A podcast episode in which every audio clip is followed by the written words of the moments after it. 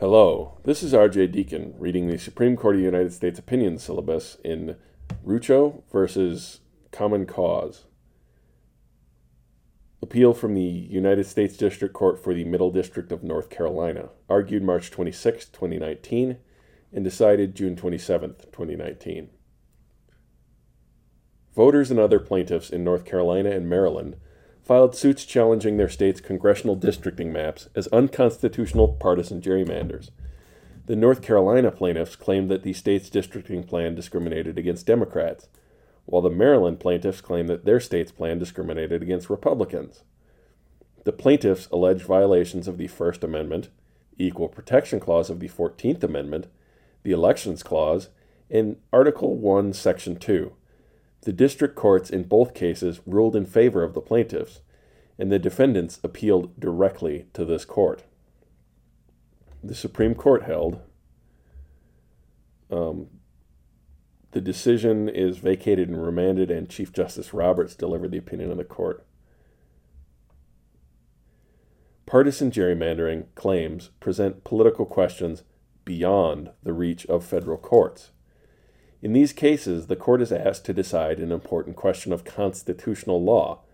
Before it does so, the court must find that the question is presented in a case or controversy that is of a judiciary nature. That's Daimler Chrysler Corporation versus Cuno. While it is the province and duty of the judicial department to say what the law is, Marbury versus Madison, sometimes the law is that the judiciary cannot entertain a claim because it presents a non justiciable political question, Baker versus Carr. Among the political question cases this court has identified are those that lack judicially discoverable and manageable standards for resolving them. This court's partisan gerrymandering cases have left unresolved the question whether such claims are claims of legal right, resolvable according to legal principles, or political questions that must find their resolution elsewhere. See Gill versus Whitford partisan gerrymandering was known in the colonies prior to independence. The framers were familiar with it at the time of the drafting and ratification of the Constitution. They addressed the election of representatives to Congress in the Elections Clause, Article 1, Section 4, Clause 1, assigning to state legislatures the power to prescribe the times, places, and manner of holding elections for members of Congress while giving Congress the power to make or alter any such regulations. Congress has regularly exercised its Elections Clause power, including to address partisan gerrymandering, but the framers did not set aside all electoral issues as questions that only Congress can resolve. In two areas, one person, one vote, and racial gerrymandering, this court has held that there is a role for the courts with respect to at least some issues that could rise from a state's drawing of congressional districts. But the history of partisan gerrymandering is not irrelevant. Aware of electoral districting problems, the framers chose a characteristic approach, assigning the issue to the state legislatures, expressly checked and balanced by the federal Congress, with no suggestion that the federal courts had a role to play. Courts have nonetheless been called upon to resolve a variety of questions surrounding districting. The claim of population inequality among districts in Baker v. Carr, for example, could be decided under basic equal protection principles. Racial discrimination in districting also raises constitutional issues that can be addressed by the federal courts. See Gomillion v. Lightfoot. Partisan gerrymandering claims have proved far more difficult to adjudicate, in part because a jurisdiction may engage in constitutional political gerrymandering. Hunt versus Cromartie. To hold that legislators cannot take their partisan interests into account when drawing district lines would essentially countermand the framers' decision to entrust districting to political entities. The central problem is determining when political gerrymandering has gone too far. See Vieth Jub- versus. That's plurality opinion. Despite considerable efforts in Gaffney versus Cummings, Davis versus Bandemer, uh, Vieth, and League of United Latin American Citizens versus Kerry, or Perry, that'll be LULAC. This court's prior cases have left unresolved whether claims of legal right may be brought in cases involving allegations of partisan gerrymandering. That's Gill. Two threshold questions remained standing, which was addressed in Gill, and whether such claims are justiciable. Any standard for resolving partisan gerrymandering claims must be grounded in a limited and precise rationale and be clear, manageable, and politically neutral. That's Vieth. The question is one of degree how to provide a standard for deciding how much partisan dominance is too much. That's LULAC. Partisan gerrymandering claims rest on an instinct that groups with certain level of political support should enjoy a commensurate level of political power and influence.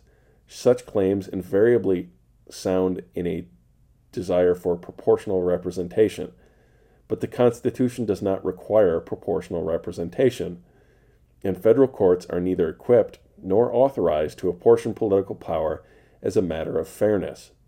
It is not even clear what fairness looks like in this context. It may mean achieving a greater number of competitive districts by undoing packing and cracking so that supporters of disadvantaged party have a better shot at electing their preferred candidates. But it could mean engaging in cracking and packing to ensure each party has appropriate its appropriate share of safe seats. Or perhaps it should be measured by adherence to traditional districting criteria. Deciding among those different versions of fairness poses basic questions that are political, not legal. There are no legal standards discernible in the Constitution for making such judgments. And it is only after determining how to define fairness that one can even begin to answer the determinative question how much is too much? The fact that the court can adjudicate one person, one vote claims does not mean that partisan gerrymandering claims are justiciable. This court's one person, one vote cases recognize that each person is entitled to an equal say in the election of representatives. It hardly follows from that principle that a person is entitled to have his political party achieve representation commensurate to its share of statewide support. Vote dilution in the one person, one vote cases refers to the idea that each vote must carry equal weight. That requirement does not extend to political parties. It does not mean that each party must be influential in a proportion to the number of its supporters. The racial gerrymandering cases are also in apposite. They call for the elimination of a racial classification, but a partisan gerrymandering claim cannot ask for the elimination of partisanship.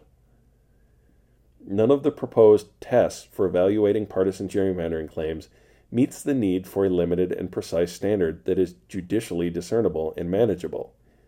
The Common Cause District Court concluded that all but one of the districts in North Carolina's 2016 plan violated the Equal Protection Clause by intentionally diluting the voting strength of Democrats. It applied a three part test examining intent, effects, and causation.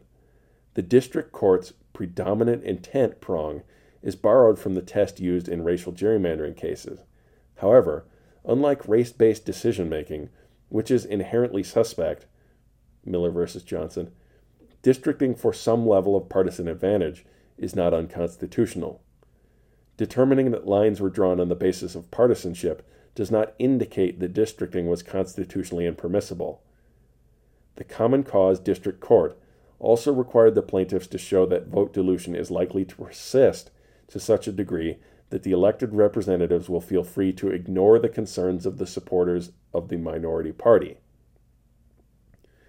Experience proves that accurately predicting electoral outcomes is not simple, and asking judges to predict how a particular districting map will perform in future elections risk basing constitutional holdings on unstable ground outside judicial expertise.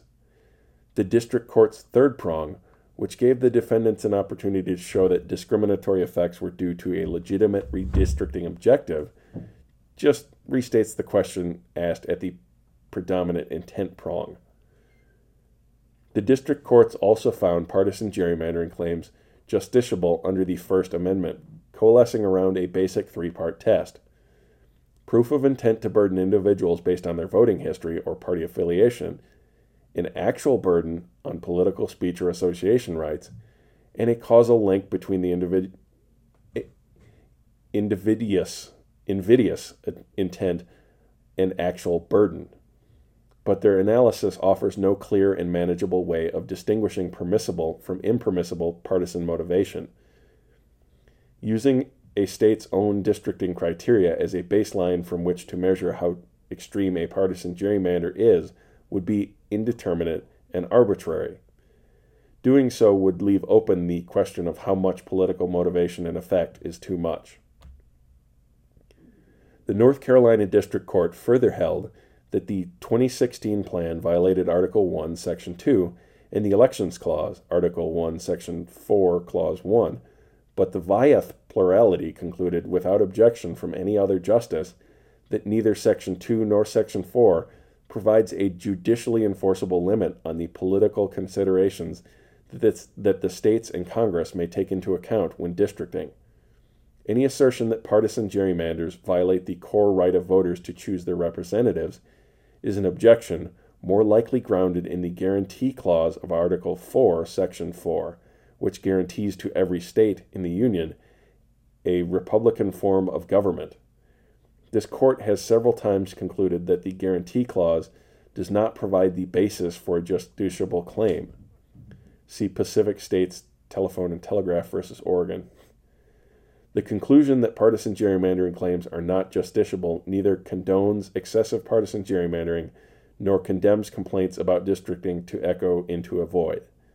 Numerous states are actively addressing the issue through state constitutional amendments and legislation placing power to draw electoral districts in the hands of independent commissions, mandating particular districting criteria for their map makers, or prohibiting drawing district lines for partisan advantage. The framers also gave Congress the power to do something about partisan gerrymandering in the Elections Clause. That avenue for reform, established by the framers and used by Congress in the past, remains open. The decision below is vacated and remanded.